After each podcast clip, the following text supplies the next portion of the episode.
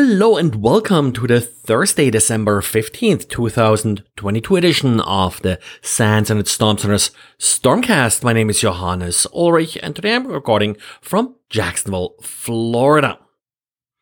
Well, today's a little bit sort of a Patch Tuesday cleanup uh, episode where we're going to cover some of the things sort of missed yesterday, but let's start uh, with uh, two issues that apparently are uh, affecting people installing Tuesday's patches. First of all, uh, there is a problem with applications that are using ODBC connections uh, through the Microsoft ODBC SQL Server uh, driver. You will get some problems here where you're not able to connect. No real workaround for this at this point. point, and uh, well, uh, something uh, Microsoft is working on. Secondly, and that has actually been sort of covered a little bit uh, more. If you are running Hyper-V, you may have issues creating new uh, virtual machines.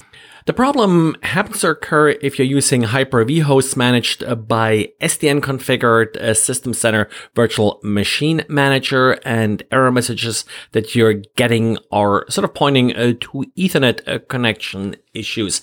There is a workaround that Microsoft published, uh, some commands that you can run in order to fix this. You'll find a link in the show notes uh, to the respective uh, page on Microsoft's site that covers uh, these two issues. So maybe by the time you're listening to this, they came up with some workaround for the database connection issue as well. The other option, of course, is always just to uninstall the patch.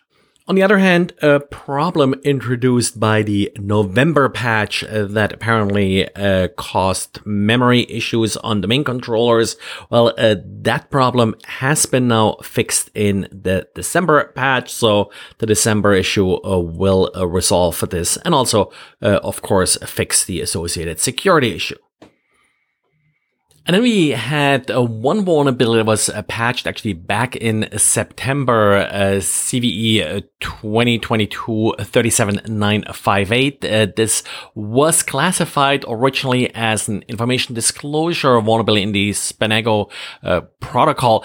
The problem here is that apparently it's not just an information disclosure vulnerability, but also a remote code execution vulnerability and one that uh, does happen pre-authentication. In order to exploit the vulnerability, you need to trick a Windows host to attempt uh, to establish a connection to you. So uh, typical ways this has been done is via links and such, uh, but the good pretty much a wide range of protocols are vulnerable here SMB, RDP and such, all of them that use uh, potentially for uh, authentication. So uh, even in some cases, SMTP and HTTP uh, can be used for that. Uh, this uh, vulnerability has now been classified as critical. If you did apply the September patch, you're all good. If you haven't yet, you may want to rethink that decision.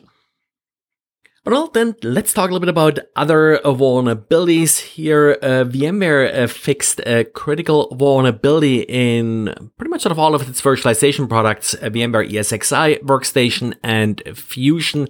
This is a problem with uh, the USB controller in the virtual machine.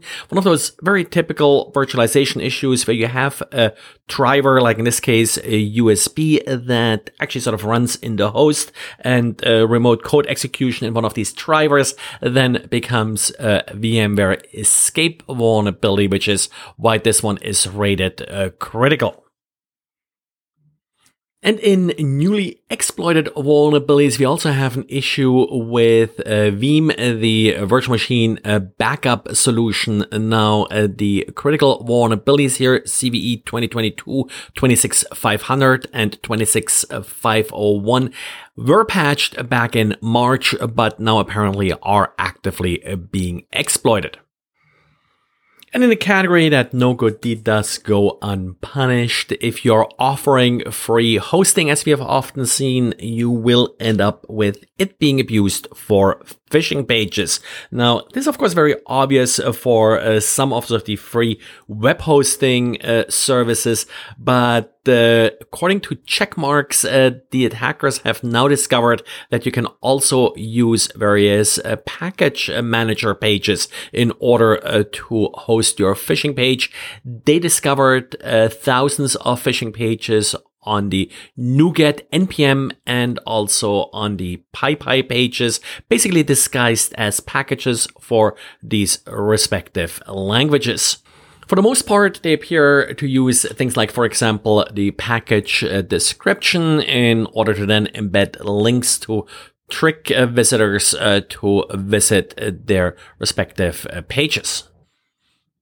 Well, and that's it uh, for uh, today. And uh, while I'm not sure who won yet, uh, because it's uh, sort of happening as I'm recording this, uh, congratulations to everybody who won and got nominated also for this year's Difference Maker Award. as I said, the sort of official announcement is happening kind of right now. So check out the website to see who won.